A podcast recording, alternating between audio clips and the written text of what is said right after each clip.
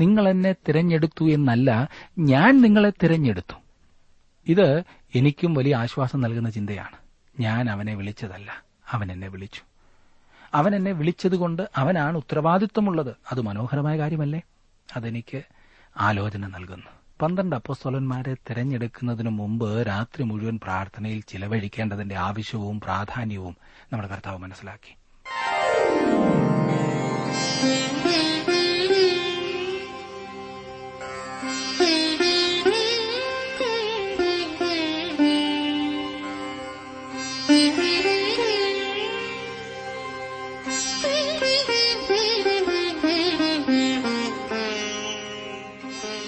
T W ആറിന്റെ വേദപഠന class ആരംഭിക്കുകയാണ്.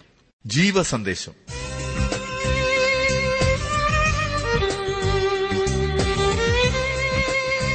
വിശുദ്ധ ലൂക്കോസ് എഴുതിയ സുവിശേഷം ആറാം അധ്യായത്തിന്റെ പന്ത്രണ്ട് മുതൽ നാൽപ്പത്തി ഒൻപത് വരെയുള്ള വാക്യങ്ങൾ. പ്രാർത്ഥനയോടെ നമുക്ക് ശ്രവിക്കാം. ബ്രദർ ജോർജ് ഫിലിപ്പ് ദൈവവചനം പഠിപ്പിക്കും.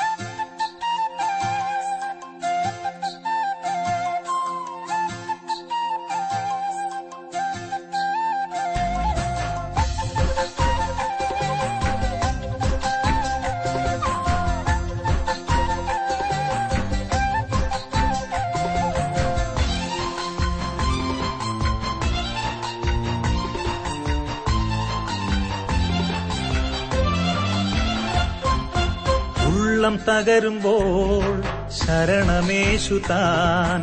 ഉറ്റവർ വെറുക്കുമ്പോൾ ആശ്രയമേശു താൻ. ഉള്ളം തകരുമ്പോൾ ശരണമേശു താൻ. ഉറ്റവർ വെറുക്കുമ്പോൾ ആശ്രയമേശു താൻ. കണ്ണുനീർ തൂകുമ്പോൾ അരികിൽ വന്നിടും. കണ്ണുനീർ തൂകുമ്പോൾ അരികിൽ വന്നിടും. കണ്ണുനീർ വാർത്തവൻ എൻ കണ്ണുനീർ മാറ്റിടും കണ്ണുനീർ വാർത്തവൻ എൻ കണ്ണുനീർ മാറ്റിടും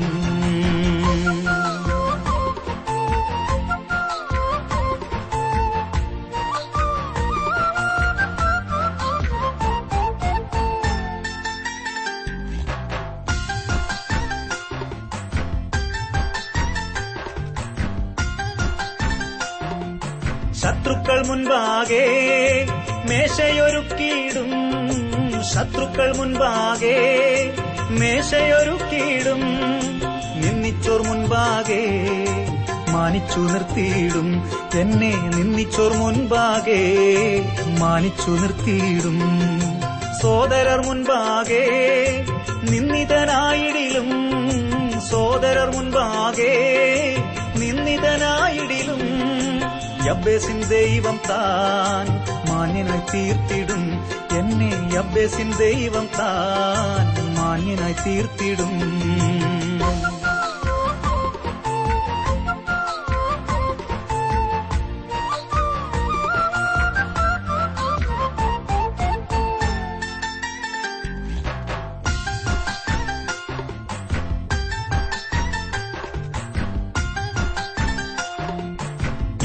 പകയ്ക്കുന്നോ. കണ്ടു ലജ്ജിച്ചിടാൻ എന്നെ പകയ്ക്കുന്നു. കണ്ടു ലജ്ജിച്ചിടാൻ നന്മയ്ക്കായി എന്നിൽ താൻ അത്ഭുതം ചെയ്തിടും. നന്മയ്ക്കായി എന്നിൽ താൻ അത്ഭുതം ചെയ്തിടും. പൊട്ടക്കിണറതിൽ ഞാൻ തള്ളപ്പെട്ടിടിലും. പൊട്ടക്കിണറതിൽ ഞാൻ തള്ളപ്പെട്ടിടിലും. യോസെഫിൻ ദൈവം താൻ മാനിച്ചുയർത്തിയിടും. എന്നെ യോസെഫിൻ ദൈവം താൻ മാനിച്ചുയർത്തിയിടും.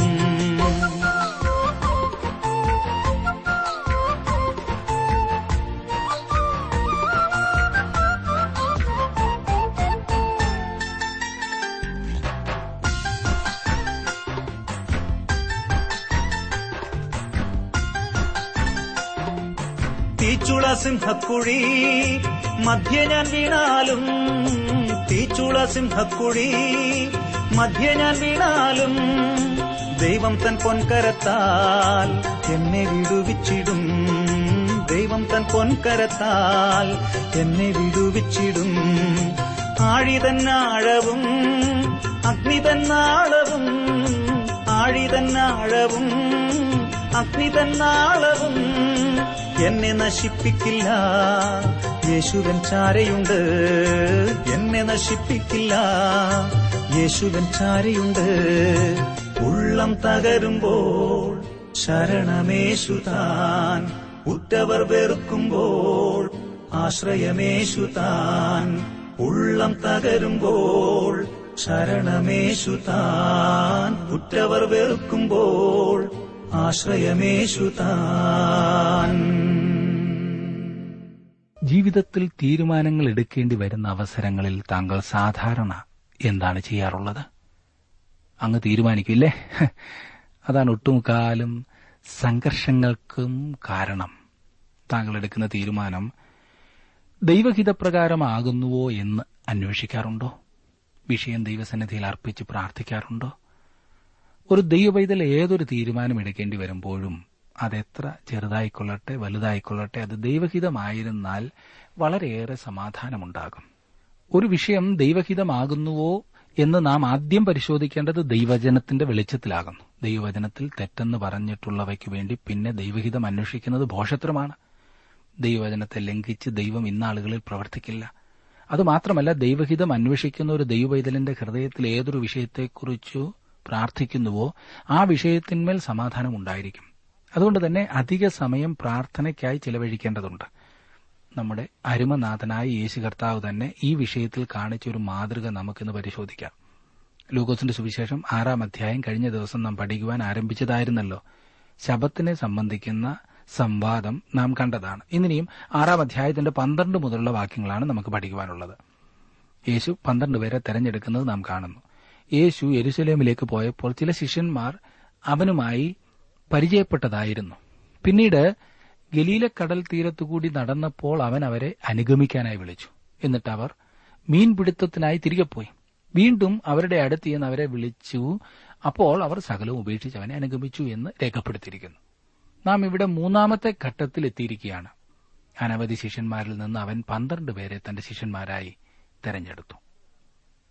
ലൂക്കോസിന് സുവിശേഷം ആറാം അധ്യായത്തിന്റെ പന്ത്രണ്ട് മുതൽ പതിനാറ് വരെയുള്ള വാക്യങ്ങൾ ഞാനൊന്ന് വായിക്കാം. ശ്രദ്ധിച്ചാട്ടെ. ആ കാലത്ത് അവൻ പ്രാർത്ഥിക്കേണ്ടതിന് ഒരു മലയിൽ ചെന്ന് ദൈവത്തോടുള്ള പ്രാർത്ഥനയിൽ രാത്രി കഴിച്ചു. നേരം വെളുത്തപ്പോൾ അവൻ ശിഷ്യന്മാരെ അടുക്ക വിളിച്ചു. അവരിൽ പന്ത്രണ്ട് പേരെ തെരഞ്ഞെടുത്തു. അവർക്ക് അപ്പോസ്തോലന്മാർ എന്ന് പേർ വിളിച്ചു. അവർ ആരെന്നാൽ? പത്രോസ് എന്ന് അവൻ പേർ വിളിച്ച ശിമോൻ അവന്റെ സഹോദരനായ അന്ത്രയോസ് യാക്കോബ് യോഹന്നാൻ ഫിലിപ്പോസ് ബെർത്തലോമായി മത്തായി തോമസ് അൽഫായിയുടെ മകനായ യാക്കോബ് എരിവുകാരനായ ഷിമോൻ യാക്കോബിന്റെ സഹോദരനായ യൂത ദ്രോഹിയായി തീർന്ന ഇസ്കരിയോത്ത യൂത എന്നിവർ തന്നെ. യേശു രാത്രി മുഴുവൻ ദൈവത്തോട് പ്രാർത്ഥിച്ചുകൊണ്ടിരുന്നു എന്ന കാര്യം ശ്രദ്ധിക്കുക. എന്തുകൊണ്ട്? അവൻ തന്റെ അപ്പസ്തോലന്മാരായിരിക്കേണ്ടതിന് പന്ത്രണ്ട് പേരെ തെരഞ്ഞെടുക്കുവാൻ പോകുകയായിരുന്നു തന്റെ തീരുമാനം കൈക്കൊള്ളുന്നതിനു മുമ്പ് അവൻ രാത്രി മുഴുവൻ പ്രാർത്ഥനയിൽ ചിലവഴിച്ചു. പ്രാർത്ഥന എന്നാൽ ദൈവത്തോട് സംസാരിക്കുക എന്നാണ്. പ്രാർത്ഥന എന്നാൽ നാം ദൈവത്തെ ബഹുമാനിക്കുന്നു എന്നും സ്നേഹിക്കുന്നു എന്നും ആരാധിക്കുന്നു എന്നും പ്രശംസിക്കുന്നു എന്നും അവിടുത്തെ സൃഷ്ടി അതിമനോഹരമായിരിക്കുന്നു എന്നും ദൈവത്തോട് പറയുന്നതാകുന്നു. മാത്രമല്ല പ്രാർത്ഥന എന്നാൽ താങ്കൾ ദൈവത്തെ ആശ്രയിക്കുന്നു എന്നും അവിടുന്ന് സർവജ്ഞാനിയാകുന്നു എന്ന് മനസ്സിലാക്കുന്നു. എന്തുകൊണ്ട്? താങ്കളുടെ ജീവിതത്തിൽ താങ്കൾ അനുവർത്തിക്കുവാൻ ആഗ്രഹിക്കുന്നത് ദൈവത്തിന്റെ പ്ലാനുകളാകുന്നെന്നും ആ പ്ലാനുകൾ ദയവായി കാണിക്കണമേ എന്ന് പറയുന്നതുമാകുന്നു പ്രാർത്ഥന. പ്രാർത്ഥന എന്നാൽ താങ്കളുടെ പ്രശ്നങ്ങളും ബുദ്ധിമുട്ടുകളും ദൈവത്തോട് അറിയിച്ച് അവന്റെ പ്രത്യേക സഹായം അഭ്യർത്ഥിക്കുന്നതാണ്. പ്രാർത്ഥനയ്ക്ക് മറുപടി നൽകാമെന്ന് ദൈവത്തിന്റെ വാഗ്ദത്തം നിറവേറ്റുമെന്നുള്ള വിശ്വാസത്താൽ താങ്കൾക്കും മറ്റുള്ളവർക്കുമുള്ള ആവശ്യങ്ങൾ ദൈവസന്നിധിയിൽ നിരത്തിവെക്കുന്നതാണ് പ്രാർത്ഥന. നാം പ്രാർത്ഥിക്കുവാൻ കൂടി വരുമ്പോൾ ആരാധനയ്ക്കായി കൂടി വരുമ്പോൾ നാം വാസ്തവത്തിൽ ഈ അർത്ഥത്തിലാണോ പ്രാർത്ഥിക്കാറുള്ളത്? ഇവിടെ ഇതാ ഒരു തീരുമാനമെടുക്കുന്നതിന് മുൻപ് ദൈവത്തിന്റെ പുത്രൻ രാത്രി മുഴുവൻ പ്രാർത്ഥനയിൽ സമയം ചെലവഴിക്കുന്നു. ദൈവത്തിന്റെ മക്കളാകുന്ന നമുക്കും ഇന്ന് ആവശ്യം ദൈവസന്നിധിയിൽ ചെന്ന് നമ്മുടെ കാര്യങ്ങൾ പറയുകയാണ്. അപ്പസ്തോലന്മാരിൽ ഒരാൾ ഒരു വഞ്ചകനായി തീരുകയാണ് ചെയ്തത്. വേറെ അപ്പസ്തോലൻ അവനെ തള്ളിപ്പറയുകയും പിന്നീട് അനുദപിക്കുകയും ചെയ്തു. എന്നിരുന്നാലും ദൈവത്തിന്റെ ആളുകൾ എപ്പോഴും തിരഞ്ഞെടുക്കപ്പെടുകയാണ് എന്ന വസ്തുത ശ്രദ്ധിക്കുക. പല സ്ഥാനാർത്ഥികളുണ്ട് എന്ന കാര്യം നിശ്ചയമാണ്. എന്നാൽ യോഹനാൻ തന്റെ സുവിശേഷത്തിൽ പതിനഞ്ചാം അധ്യായത്തിന്റെ പതിനാറാം വാക്യത്തിൽ പറയുന്നത് എന്തെന്ന് നോക്കുക. നിങ്ങൾ എന്നെ തിരഞ്ഞെടുത്തു എന്നല്ല ഞാൻ നിങ്ങളെ തിരഞ്ഞെടുത്തു. ഇത് എനിക്കും വലിയ ആശ്വാസം നൽകുന്ന ചിന്തയാണ്. ഞാൻ അവനെ വിളിച്ചതല്ല അവൻ എന്നെ വിളിച്ചു. അവൻ എന്നെ വിളിച്ചതുകൊണ്ട് അവനാണ് ഉത്തരവാദിത്വമുള്ളത്. അത് മനോഹരമായ കാര്യമല്ലേ? അതെനിക്ക് ആലോചന നൽകുന്നു. പന്ത്രണ്ട് അപ്പോസ്തോലന്മാരെ തിരഞ്ഞെടുക്കുന്നതിന് മുമ്പ് രാത്രി മുഴുവൻ പ്രാർത്ഥനയിൽ ചിലവഴിക്കേണ്ടതിന്റെ ആവശ്യവും പ്രാധാന്യവും നമ്മുടെ കർത്താവ് മനസ്സിലാക്കി. ദൈവവേലയ്ക്ക് വേണ്ടി മനുഷ്യരെ തിരഞ്ഞെടുക്കുന്നത് വളരെയധികം പ്രാർത്ഥനയുടെ അടിസ്ഥാനത്തിലായിരിക്കേണ്ടതാണ്. ഏലിയാവിന്റെ പുതപ്പ് ഏലിശയുടെ മേൽ അവിചാരിതമായിട്ടല്ല വീണത്. അത് കരുതിക്കൂട്ടിയുള്ള പ്രവർത്തനമായിരുന്നു. ഇക്കാലത്ത് സഭയുടെ പ്രവർത്തനങ്ങൾക്ക് വേണ്ടി ആളുകളെ തെരഞ്ഞെടുക്കുന്ന രീതി ദൈവത്തിന്റെ മാനദണ്ഡത്തിൽ നിന്നും എത്രമാത്രം വ്യത്യസ്തമായിരിക്കുന്നു എന്ന് ചിന്തിക്കേണ്ടതത്രേ. നാം നമ്മുടെ വികാരങ്ങളെ അനുധാവനം ചെയ്യുകയും നമ്മുടെ സ്വയ താൽപര്യങ്ങൾക്ക് മുൻതൂക്കം കൊടുക്കുകയും ചെയ്യുന്നു. ദൈവത്തിന്റെ അളവുകോലിന് പകരം മാനുഷിക അളവുകോലുകൾ വെച്ചാണ് നാം അളക്കുന്നത്. നമ്മുടെ തീരുമാനങ്ങൾ എടുക്കുന്നതിന് മുൻപ് നാം ദൈവസന്നിധിയിൽ പ്രാർത്ഥനയിൽ സമയം ചിലവഴിക്കേണ്ടതാണ്. അതെ നാം പലപ്പോഴും ഈ കാര്യം വിട്ടുകളയുന്നു. ഇന്ന് എങ്ങനെങ്കിലും കൂടുതൽ വോട്ട് പിടിക്കുവാനുള്ള തത്രപ്പാടാണ്. അത് ഏത് സഭയെന്നില്ല എല്ലായിടത്തും ഇത് കാണുവാൻ സാധിക്കുന്നു. പലപ്പോഴും എത്ര വേദനാജനകമായ അന്തരീക്ഷമാണ് ഇതുപോലെയുള്ള ആത്മിക സ്ഥാനങ്ങളിൽ നാം കണ്ടുവരുന്നത്. അതൊരിക്കലും ദൈവം അംഗീകരിക്കുന്ന കാര്യമല്ല സുഹൃത്തെ. ആറാം അധ്യായത്തിന്റെ പതിനേഴ് മുതലുള്ള വാക്യങ്ങൾ നോക്കിക്കേ. അവൻ അവരോടുകൂടെ ഇറങ്ങി സമഭൂമിയിൽ നിന്നു. അവന്റെ ശിഷ്യന്മാരുടെ കൂട്ടവും യഹൂദിയിൽ എല്ലായിടത്തു നിന്നും എരുസലേമിൽ നിന്നും സോർ സീതോൻ എന്ന സമുദ്ര തീരങ്ങളിൽ നിന്നും അവന്റെ വചനം കേൾപ്പാനും രോഗശാന്തി കിട്ടുവാനും വന്ന ബഹുപുരുഷാരവും ഉണ്ടായിരുന്നു. അശുദ്ധാത്മാക്കൾ ബാധിച്ചവരും സൗഖ്യം പ്രാപിച്ചു. ശക്തി അവനിൽ നിന്ന് പുറപ്പെട്ട് എല്ലാവരെയും സൗഖ്യമാക്കൊണ്ട് പുരുഷാരമൊക്കെയും അവനെ തൊടുവാൻ ശ്രമിച്ചു. ഞാൻ നേരത്തെ പല പ്രാവശ്യം പറഞ്ഞിട്ടുള്ളതുപോലെ ഈ അവസരത്തിൽ വലിയ പുരുഷാരം സൗഖ്യം പ്രാപിച്ചിട്ടുണ്ട്. നമ്മുടെ കർത്താവിന്റെ കാലത്ത് അക്ഷരികമായി ആയിരക്കണക്കിന് ആളുകൾ സൗഖ്യം പ്രാപിച്ചു. നമ്മുടെ കർത്താവ് സൗഖ്യമാക്കിയവർക്ക് യഥാർത്ഥമായ സൗഖ്യം ലഭിച്ചു. അത് തെളിയിക്കുവാൻ ഡോക്ടർ ലൂക്കോസിന്റെ പ്രസ്താവന നമുക്ക് ലഭിക്കുന്നു. വിശ്വാസത്താലുള്ള സൗഖ്യത്തിൽ ഞാൻ വിശ്വസിക്കുന്നു. നിങ്ങളുടെ പ്രശ്നങ്ങൾ വലിയ വൈദ്യന്റെ അടുത്തേക്ക് കൊണ്ടുചെല്ലുക. നിങ്ങൾക്ക് ലഭിക്കാവുന്നതിലേക്കും ഏറ്റവും സമർത്ഥനായ വൈദ്യനാണ് അവൻ അവനേക്കാൾ വലിയ വൈദ്യൻ ഇന്നുവരെ ലോകത്തുണ്ടായിട്ടില്ല. അതെ അവന്റെ സ്പർശനം നമ്മെ സൗഖ്യമാക്കുന്നതാണ്. അവന്റെ ഒരു വാക്ക് നമ്മെ സൗഖ്യമാക്കുന്നതാണ്. ഇനി നാം കർത്താവിന്റെ താഴ്വരയിലെ പ്രഭാഷണങ്ങളെക്കുറിച്ചാണ് ചിന്തിക്കുന്നത്. ഒരു സമതല പ്രദേശത്ത് വെച്ച് അവ നൽകിയതായിട്ടാണ് ഇവിടെ പറഞ്ഞിരിക്കുന്നത്. എന്നാൽ മത്തായുടെ സുവിശേഷത്തിൽ രേഖപ്പെടുത്തിയിരിക്കുന്ന ഗിരിപ്രഭാഷണം മലയിൽ വെച്ച് നൽകിയതായിരുന്നു. ഗിരിപ്രഭാഷണം അല്ലാതെ നൽകാനൊക്കില്ലല്ലോ അല്ലേ? പ്രഭാഷണങ്ങളിൽ കാണുന്ന ആശയപ്പൊരുത്തത്തിൽ നിന്നും മനസ്സിലാക്കുവാൻ കഴിയുന്നത് കർത്താവ് തന്റെ ഉപദേശങ്ങൾ വീണ്ടും വീണ്ടും നൽകിയിരുന്നു എന്നാണ്. മത്തായുടെ സുവിശേഷത്തിലെ പ്രഭാഷണങ്ങളിൽ നിന്നും ഇവിടെ ലൂക്കോസിന്റെ സുവിശേഷത്തിലെ പ്രഭാഷണം പല പ്രകാരത്തിലും വ്യത്യസ്തമായതാണ്. ലൂക്കോസിന്റെ സുവിശേഷം ആറാം അധ്യായത്തിന്റെ ഇരുപത് മുതൽ ഇരുപത്തിരണ്ട് വരെയുള്ള വാക്യങ്ങൾ നോക്കിക്കാട്ടെ. അനന്തരം അവൻ ശിഷ്യന്മാരെ നോക്കി പറഞ്ഞത് ദരിദ്രന്മാരായ നിങ്ങൾ ഭാഗ്യവാന്മാർ ദൈവരാജ്യം നിങ്ങൾക്കുള്ളത്. ഇപ്പോൾ വിശക്കുന്നവരായ നിങ്ങൾ ഭാഗ്യവാന്മാർ നിങ്ങൾക്ക് തൃപ്തി വരും. ഇപ്പോൾ കരയുന്നവരായ നിങ്ങൾ ഭാഗ്യവാൻമാർ നിങ്ങൾ ചിരിക്കും. മനുഷ്യപുത്രൻ നിമിത്തം മനുഷ്യർ നിങ്ങളെ ദ്വേഷിച്ച് ഭ്രഷ്ടരാക്കി നിന്ദിച്ച് നിങ്ങളുടെ പേർ വിടക്ക് എന്ന് തള്ളുമ്പോൾ നിങ്ങൾ ഭാഗ്യവാൻമാർ ഈ ഭാഗം വരെ മത്തായുടെ സുവിശേഷത്തിലെ ഗിരിപ്രഭാഷണവും ലൂക്കോസിന്റെ സുവിശേഷത്തിലെ സമതല പ്രഭാഷണവും സാമ്യമുള്ളതാണ്. കർത്താവ് ഒരേ ഉപദേശം പല വിധത്തിൽ പല സ്ഥലങ്ങളിൽ നൽകിയിട്ടുണ്ട്. ഇരുപത്തിമൂന്നാം വാക്യം മുതൽ ഒരു പുതിയ കാര്യത്തെക്കുറിച്ചാണ് പറഞ്ഞിരിക്കുന്നത്. ഇരുപത്തിമൂന്നാം വാക്യം. ആ നാളിൽ സന്തോഷിച്ചു തുള്ളുവിൻ. നിങ്ങളുടെ പ്രതിഫലം സ്വർഗത്തിൽ വലിയത്. അവരുടെ പിതാക്കന്മാർ പ്രവാചകന്മാരോട് അങ്ങനെ തന്നെ ചെയ്തുവല്ലോ. മനുഷ്യർക്ക് ദൈവത്തിന്റെ പ്രവാചകന്മാരോടുണ്ടായിരുന്ന മനോഭാവവും അവർക്ക് ലഭിച്ചിരുന്ന സ്വീകരണവുമാണ് ഈ വാക്യത്തിൽ പറഞ്ഞിരിക്കുന്നത്. യഥാർത്ഥ പ്രവാചകൻ ദൈവത്തിനു വേണ്ടി സംസാരിക്കുകയും അവൻ പീഡിപ്പിക്കപ്പെടുകയും ചെയ്യുന്നു. കള്ളപ്രവാചകനാകട്ടെ ദൈവത്തെ തെറ്റായി വെളിപ്പെടുത്തുകയും മനുഷ്യരാൽ അംഗീകരിക്കപ്പെടുകയും ചെയ്യുന്നു. യഥാർത്ഥ പ്രവാചകന് ദൈവത്തിൽ വിശ്വാസം ഉണ്ടായിരിക്കേണ്ടതും കാണുന്ന കാര്യങ്ങളെക്കാൾ നിത്യമായ കാര്യങ്ങളിൽ പൂർണമായി ആശ്രയം ഉണ്ടായിരിക്കേണ്ടതുമാണ്. ഇതാണ് ഒരു മനുഷ്യനെ ദൈവത്തോട് വിശ്വസ്തനാക്കി നിർത്തുന്നത്. ഇരുപത് മുതൽ ഇരുപത്തിരണ്ട് വരെയുള്ള വാക്യങ്ങളിൽ പാവപ്പെട്ടവനും വിശപ്പും ക്ഷീണവും ഉള്ളവനും വെറുക്കപ്പെട്ടവനും തള്ളപ്പെട്ടവനും ചീത്തയെന്ന് പേർ വിളിക്കപ്പെട്ടവരെയും കുറിച്ചാണ് പറയുന്നത്. ഇത് ശരിയാണെന്ന് കാണുവാൻ താങ്കൾ ചെയ്യേണ്ടത് പഴയ നിയമത്തിലേക്ക് തിരിഞ്ഞു നോക്കുക മാത്രമാണ്. ഇത് ഇന്നും വാസ്തവമായിരിക്കുന്നു. ദൈവവചനം പ്രസംഗിക്കുന്ന മനുഷ്യന് പ്രയാസങ്ങളാണ് ഉണ്ടാകുവാൻ പോകുന്നത്. അവന് പ്രയാസങ്ങൾ ഉണ്ടാകുന്നില്ലെങ്കിൽ എവിടെയോ കുഴപ്പമുണ്ടെന്നാണ് അർത്ഥം. കള്ളപ്രവാചകന്മാർ സമ്പന്നരായിരുന്നു. അവർക്ക് ഭക്ഷണം ധാരാളമുണ്ടായിരുന്നു. അവർ എപ്പോഴും ആഹ്ലാദിച്ചിരുന്നു അവരെക്കുറിച്ച് നല്ല ആളുകൾ എന്നാണ് ലോകം ധരിക്കുന്നത്. എന്നാൽ ദൈവത്തിന് അവരോട് ചില കാര്യങ്ങൾ പറയുവാനുണ്ടായിരുന്നു. ഇരുപത്തിനാല് മുതൽ ഇരുപത്തിയെട്ട് വരെയുള്ള വാക്യങ്ങൾ. എന്നാൽ സമ്പന്നരായ നിങ്ങൾ കയ്യോ കഷ്ടം. നിങ്ങളുടെ ആശ്വാസം നിങ്ങൾക്ക് ലഭിച്ചു പോയല്ലോ. ഇപ്പോൾ തൃപ്തന്മാരായ നിങ്ങൾ കയ്യോ കഷ്ടം നിങ്ങൾക്ക് വിശക്കും. ഇപ്പോൾ ചിരിക്കുന്നവരായ നിങ്ങൾ കയ്യോ കഷ്ടം നിങ്ങൾ ദുഃഖിച്ചു കരയും. സകല മനുഷ്യരും നിങ്ങളെ പുകഴ്ത്തി പറയുമ്പോൾ നിങ്ങൾ കയ്യോ കഷ്ടം. അവരുടെ പിതാക്കന്മാർ കള്ളപ്രവാചകന്മാരെ അങ്ങനെ ചെയ്തുവല്ലോ. എന്നാൽ കേൾക്കുന്നവരായ നിങ്ങളോട് ഞാൻ പറയുന്നത് നിങ്ങളുടെ ശത്രുക്കളെ സ്നേഹിപ്പിൻ. നിങ്ങളെ പകയ്ക്കുന്നവർക്ക് ഗുണം ചെയ്യുവിൻ. നിങ്ങളെ ശപിക്കുന്നവരെ അനുഗ്രഹിപ്പിൻ. നിങ്ങളെ ദുഷിക്കുന്നവർക്ക് വേണ്ടി പ്രാർത്ഥിപ്പിൻ. കള്ളപ്രവാചകന്മാരെ ലോകം അംഗീകരിക്കുന്നു എന്നും മനുഷ്യർ ആഗ്രഹിക്കുന്ന കാര്യം അവർ പറഞ്ഞാൽ ലോകം അവർക്ക് ശരിയായ പ്രതിഫലം നൽകുന്നു എന്നും കാണുന്നു. ദൈവം അവർക്ക് പ്രതിഫലം നൽകും എന്ന് അങ്ങനെയുള്ള കള്ളപ്രവാചകന്മാർ പ്രതീക്ഷിക്കേണ്ടതില്ല എന്ന് കർത്താവായ യേശുക്രിസ്തു വ്യക്തമാക്കുന്നു. കള്ളപ്രവാചകൻ ലോകത്തിൽ പ്രസിദ്ധനായിരുന്നേക്കാം. എന്നാൽ ദൈവം മുൻപാകെ അവൻ കുപ്രസിദ്ധനാണ്.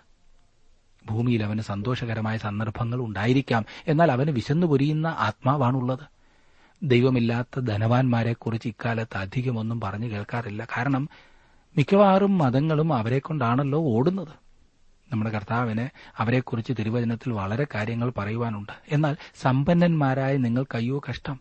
നിങ്ങളുടെ ആശ്വാസങ്ങൾ നിങ്ങൾക്ക് ലഭിച്ചുപോയല്ലോ. ദൈവമില്ലാത്ത ദരിദ്രനേക്കാൾ ദൈവമില്ലാത്ത ധനികനാണ് കൂടുതൽ അപകടകാരി. ദൈവമില്ലാത്ത ധനികൻ ദൈവമില്ലാത്ത കാര്യങ്ങൾക്ക് കൂടുതൽ പ്രചോദനവും കൂടുതൽ കൊഴുപ്പും നൽകുന്നു. അതെ ഒരുപക്ഷെ ധനികരുടെ ഇടയിലായിരിക്കും മറ്റേതൊരു കൂട്ടരേക്കാൾ കൂടുതൽ കപടഭക്തിയുള്ളത്. കള്ളപ്രവാചകനായ ഒരാൾ പള്ളിയിൽ പ്രസംഗിക്കാൻ വന്നാൽ അയാൾക്ക് അവർ പണം കൊടുക്കും. പള്ളിയും വസ്തുവകകളും അവരുടെ വകയാണ്. ഇതിൽ നിന്നും വ്യത്യസ്തരായവർ ഇല്ലെന്നില്ല. അവർക്കായി ഞാൻ ദൈവത്തെ സ്തുതിക്കുന്നു. സുവിശേഷ ഘോഷണത്തിന് അവിടെ അധികം സ്ഥാനമില്ല. യാക്കോബിന്റെ ലേഖനം അഞ്ചാം അധ്യായത്തിന്റെ ഒന്നു മുതൽ മൂന്ന് വരെയുള്ള വാക്യങ്ങളിൽ ഇപ്രകാരം വായിക്കുന്നു. അല്ലയോ ധനവാന്മാരെ നിങ്ങളുടെ മേൽ വരുന്ന ദുരിതങ്ങൾ നിമിത്തം കരഞ്ഞു മുറയിടുവിൻ. നിങ്ങളുടെ ധനം ദ്രവിച്ചും ഉടുപ്പ് പുഴുവരിച്ചും പോയി. നിങ്ങളുടെ പൊന്നും വെള്ളിയും കറ പിടിച്ച് ആ കറ നിങ്ങളുടെ നേരെ സാക്ഷിയാകും. അത് തീ പോലെ നിങ്ങളുടെ ജഡത്തെ തിന്നുകളയും. അന്ത്യകാലത്ത് നിങ്ങൾ നിക്ഷേപങ്ങളെ ശേഖരിച്ചിരിക്കുന്നു. ആറാം അധ്യായത്തിന്റെ മുപ്പത്തിയൊന്ന് മുതൽ നാൽപ്പത്തി ആറ് വരെയുള്ള വാക്യങ്ങളിൽ നാം അതിപ്രധാനമായ മറ്റനേകം കാര്യങ്ങൾ കർത്താവ് പറയുന്നത് കാണുന്നു. മുപ്പത്തിയൊന്ന് മുതൽ മനുഷ്യർ നിങ്ങൾക്ക് ചെയ്യണമെന്ന് നിങ്ങൾ ഇച്ഛിക്കുന്നത് പോലെ തന്നെ അവർക്കും ചെയ്യുവിൻ. നിങ്ങളെ സ്നേഹിക്കുന്നവരെ സ്നേഹിച്ചാൽ നിങ്ങൾക്ക് എന്ത് ഉപചാരം കിട്ടും? പാപികളും തങ്ങളെ സ്നേഹിക്കുന്നവരെ സ്നേഹിക്കുന്നുവല്ലോ. നിങ്ങൾക്ക് നന്മ ചെയ്യുന്നവർക്ക് നന്മ ചെയ്താൽ നിങ്ങൾക്ക് എന്ത് ഉപചാരം കിട്ടും? പാപികളും അങ്ങനെ തന്നെ ചെയ്യുന്നുവല്ലോ. മടക്കി വാങ്ങിക്കൊള്ളാമെന്ന് നിങ്ങൾ ആശിക്കുന്നവർക്ക് കടം കൊടുത്താൽ നിങ്ങൾക്ക് എന്ത് കിട്ടും? പാപികളും കുറയാതെ മടക്കി വാങ്ങേണ്ടതിന് പാപികൾക്ക് കടം കൊടുക്കുന്നുവല്ലോ. നിങ്ങളോ ശത്രുക്കളെ സ്നേഹിപ്പീൻ അവർക്ക് നന്മ ചെയ്യുവിൻ ഒന്നും പകരം ഇച്ഛിക്കാതെ കടം കൊടുപ്പീൻ എന്നാൽ നിങ്ങളുടെ പ്രതിഫലം വളരെയാകും. നിങ്ങൾ അത്യുന്നതന്റെ മക്കളാകും. അവൻ നന്ദി കെട്ടവരോടും ദുഷ്ടന്മാരോടും ദയാലുവല്ലോ. അങ്ങനെ നിങ്ങളുടെ പിതാവ് മനസ്സലിവുള്ളവൻ ആകുന്നതുപോലെ നിങ്ങളും മനസ്സലിവുള്ളവരാകുവിൻ. വിധിക്കരുത് എന്നാൽ നിങ്ങളെയും വിധിക്കയില്ല ശിക്ഷയ്ക്ക് വിധിക്കരുത് എന്നാൽ നിങ്ങൾക്കും ശിക്ഷാവിധി ഉണ്ടാകയില്ല. വിടുവീൻ എന്നാൽ നിങ്ങളെയും വിടുവിക്കും. കൊടുപ്പിൻ. എന്നാൽ നിങ്ങൾക്കും കിട്ടും. അമർത്തി കുലുക്കി കവിയുന്നൊരു നല്ല അളവ് നിങ്ങളുടെ മടിയിൽ തരും. നിങ്ങൾ അളക്കുന്ന അളവിനാൽ നിങ്ങൾക്കും അളന്നു കിട്ടും. ഒരു ഉപമയും അവരോട് പറഞ്ഞത് കുരുടന് കുരുടനെ വഴികാട്ടുവാൻ കഴിയുമോ? ഇരുവരും കുഴിയിൽ വീഴുകയില്ലയോ? ശിഷ്യൻ ഗുരുവിന് മീതെയല്ല അഭ്യാസം തികഞ്ഞവൻ എല്ലാം ഗുരുവിനെപ്പോലെയാകും. എന്നാൽ നീ സഹോദരന്റെ കണ്ണിലെ കരട് നോക്കുകയും സ്വന്തം കണ്ണിലെ കോൽ വിചാരിക്കാതിരിക്കുകയും ചെയ്യുന്നത് എന്ത്? അല്ല സ്വന്തം കണ്ണിലെ കോൽ നോക്കാതെ സഹോദരൻ നിന്നിലെ നിന്റെ കണ്ണിലെ കരട് എടുത്തു കളയട്ടെ എന്ന് സഹോദരനോട് പറവാൻ നിനക്ക് എങ്ങനെ കഴിയും?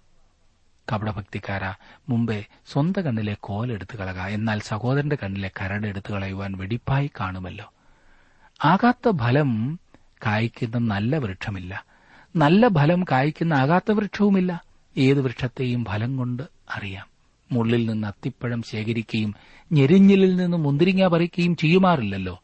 നല്ല മനുഷ്യൻ തന്റെ ഹൃദയത്തിലെ നല്ല നിക്ഷേപത്തിൽ നിന്ന് നല്ലത് പുറപ്പെടുവിക്കുന്നു. ദുഷ്ടൻ ദോഷമായതിൽ നിന്ന് ദോഷം പുറപ്പെടുവിക്കുന്നു. ഹൃദയത്തിൽ നിറഞ്ഞു കവിയുന്നതല്ലോ വായി പ്രസ്താവിക്കുന്നത്. ജനസമ്മതി നേടണമെന്നാഗ്രഹിക്കുന്ന ഒരു സഭാശുശ്രൂഷകൻ പാപത്തെക്കുറിച്ച് സൂചിപ്പിക്കുവാൻ ധൈര്യപ്പെടുകയില്ല. പല ആധുനിക പ്രസംഗികരുടെയും ചിന്തയിൽ പാപം ദൈവത്തിനെതിരെയുള്ള ഒരു കുറ്റകൃത്യമല്ല. ദൈവം പാപത്തെ വെറുക്കുന്നവനാണെന്നും അവൻ യുദ്ധവീരനുമായ യഹോവയാണെന്ന് പറയുവാൻ അവർക്ക് ഭയമാണ്. ദൈവം മുൻപാകെ നിരപ്പ് പ്രാപിച്ച ജീവിതം നയിക്കുമ്പോൾ താങ്കൾക്ക് സ്വയത്തെ തൃപ്തിപ്പെടുത്തിക്കൊണ്ട് അഹങ്കാരത്തോടുകൂടെ പാപത്തിൽ രസിച്ച് പാപമാകുന്ന അർബുദ രോഗത്തെ മൂടിവെച്ചുകൊണ്ട് ജീവിക്കുവാൻ കഴിയുകയില്ല സുഹൃത്തെ. താങ്കളുടെ പ്രശ്നങ്ങൾക്ക് പരിഹാരത്തിനായി കടന്നു ചെല്ലാവുന്ന ഒരേ ഒരു സ്ഥലം ക്രൂശിന്റെ ചുവടാണ്. അവിടെ ദൈവം ഒരു ശസ്ത്രക്രിയ നടത്തുകയും താങ്കളെ യേശുക്രിസ്തുവിൽ ഒരു പുതിയ സൃഷ്ടിയാക്കി തീർക്കുകയും ചെയ്യും. അതാണ് ഈ പ്രഭാഷണത്തിൽ നിന്നും നമുക്ക് ലഭിക്കുന്ന ദൂത്. ഗിരിപ്രഭാഷണത്തിലെ ദൂതിനോട് ഇത് യോജിക്കുകയും അതിനെ പൂരിപ്പിക്കുകയും ചെയ്യുന്നു. കർത്താവ് പലർക്കും പല അവസരത്തിൽ നൽകിയിരിക്കുന്ന ദൂതാണിത്. ഒരു ഉപമ പറഞ്ഞുകൊണ്ട് കർത്താവ് ഇത് അവസാനിപ്പിക്കുന്നു. നാൽപ്പത്തിയേഴ് മുതൽ നാൽപ്പത്തിയൊൻപത് വരെയുള്ള വാക്യങ്ങളിൽ നാം അത് കാണുന്നു. എന്റെ അടുക്കൽ വന്ന് എന്റെ വചനം കേട്ട് ചെയ്യുന്നവനെല്ലാം ഇന്നവനോട് തുല്യൻ എന്ന് ഞാൻ കാണിച്ചു തരാം. ആഴക്കുഴിച്ച് പാറമേൽ അടിസ്ഥാനമിട്ട് വീട് പണിയുന്ന മനുഷ്യനോട് അവൻ തുല്യൻ. വെള്ളപ്പൊക്കമുണ്ടായിട്ട് ഒഴുക്ക് വീട്ടിനോട് അടിച്ചു. എന്നാൽ അത് നല്ലവണ്ണം പണിതിരിക്കൊണ്ട് അത് ഇളകിപ്പോയില്ല. കേട്ടിട്ട് ചെയ്യാത്തവനോ അടിസ്ഥാനം കൂടാതെ മണ്ണിന്മേൽ വീട് പണിത മനുഷ്യനോട് തുല്യൻ. ഒഴുക്ക് അടിച്ച ഉടനെ അത് വീണു. ആ വീട്ടിന്റെ വീഴ്ച വലിയതായിരുന്നു. പാറമേൽ പണിത വീട് അത് നിലനിന്നു. മണലിന്മേൽ പണിത വീട് പൂർണമായും ഒഴുകിപ്പോയി. ഞാൻ ദൈവം മുൻപാകെ ഒരു പാപിയാണെന്ന് ഈ അധ്യായം എനിക്ക് വെളിപ്പെടുത്തി തരുന്നു. എന്നാൽ നിലനിൽക്കുന്നതായ അടിസ്ഥാനത്തിന്മേൽ എനിക്ക് പണിയുവാൻ കഴിയുന്നതായ ഒരു പാറയുണ്ട്. ആ പാറ ക്രിസ്തുവാണ്. പൗലോസ് അപ്പോസ്തോൽ ഇപ്രകാരം പറഞ്ഞിരിക്കുന്നു യേശു ക്രിസ്തു എന്നിട്ടിരിക്കുന്ന അടിസ്ഥാനമല്ലാതെ മറ്റൊന്നും ഇടുവാൻ ആർക്കും കഴിയുകയില്ല എന്ന്. പ്രിയ സുഹൃത്തെ താങ്കൾ എന്ത് അടിസ്ഥാനത്തിന്മേലാണ് പണിയുന്നത്? താങ്കളുടെ വീട് എവിടെയാണ് നിലകൊള്ളുന്നത്? അത് കർത്താവായ യേശുക്രിസ്തുവാകുന്ന പാറമേലാണോ പണിതിരിക്കുന്നത് അതോ മണലിന്മേലാണോ? താങ്കളുടെ പാപവങ്കിലവും പരിതാപകരവുമായ അവസ്ഥ താങ്കൾക്ക് കാണുവാൻ കഴിയുന്നുണ്ടോ? ക്രിസ്തുവാകുന്ന സുസ്ഥിരമായ പാറമേൽ താങ്കളുടെ അടിസ്ഥാനം ഉറപ്പാക്കുക. വിലയും പണവും കൂടാതെ അവിടുന്ന് താങ്കളെ രക്ഷിക്കും. ലളിതമായ വിശ്വാസത്തോടുകൂടി അവന്റെ അടുത്തേക്ക് കടന്നു വരിക. അവനിൽ ആശ്രയിക്കുക. അടിസ്ഥാനം ക്രിസ്തുവാകട്ടെ. ആത്മീക ജീവിതം അടിയുറച്ചതാകട്ടെ. ദൈവം അതിനായി താങ്കളെ ശക്തീകരിക്കുന്നവനാണ് സഹായിക്കുന്നവനാണ്.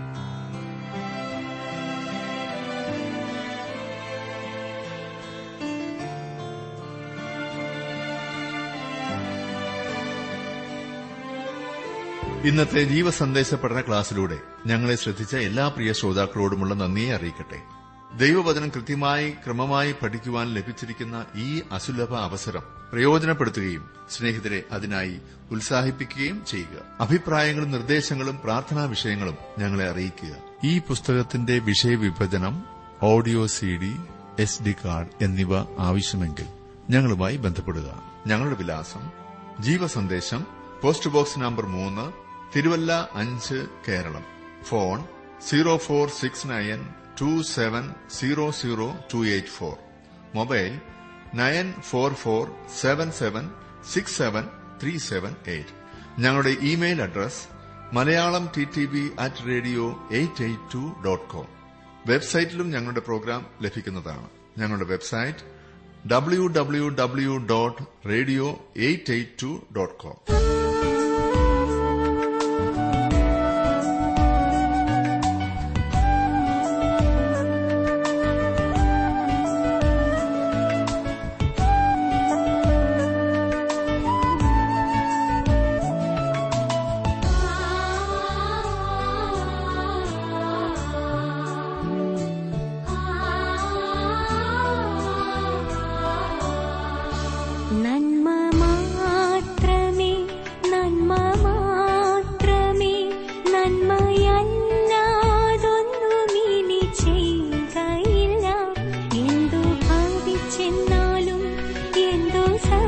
சென்ன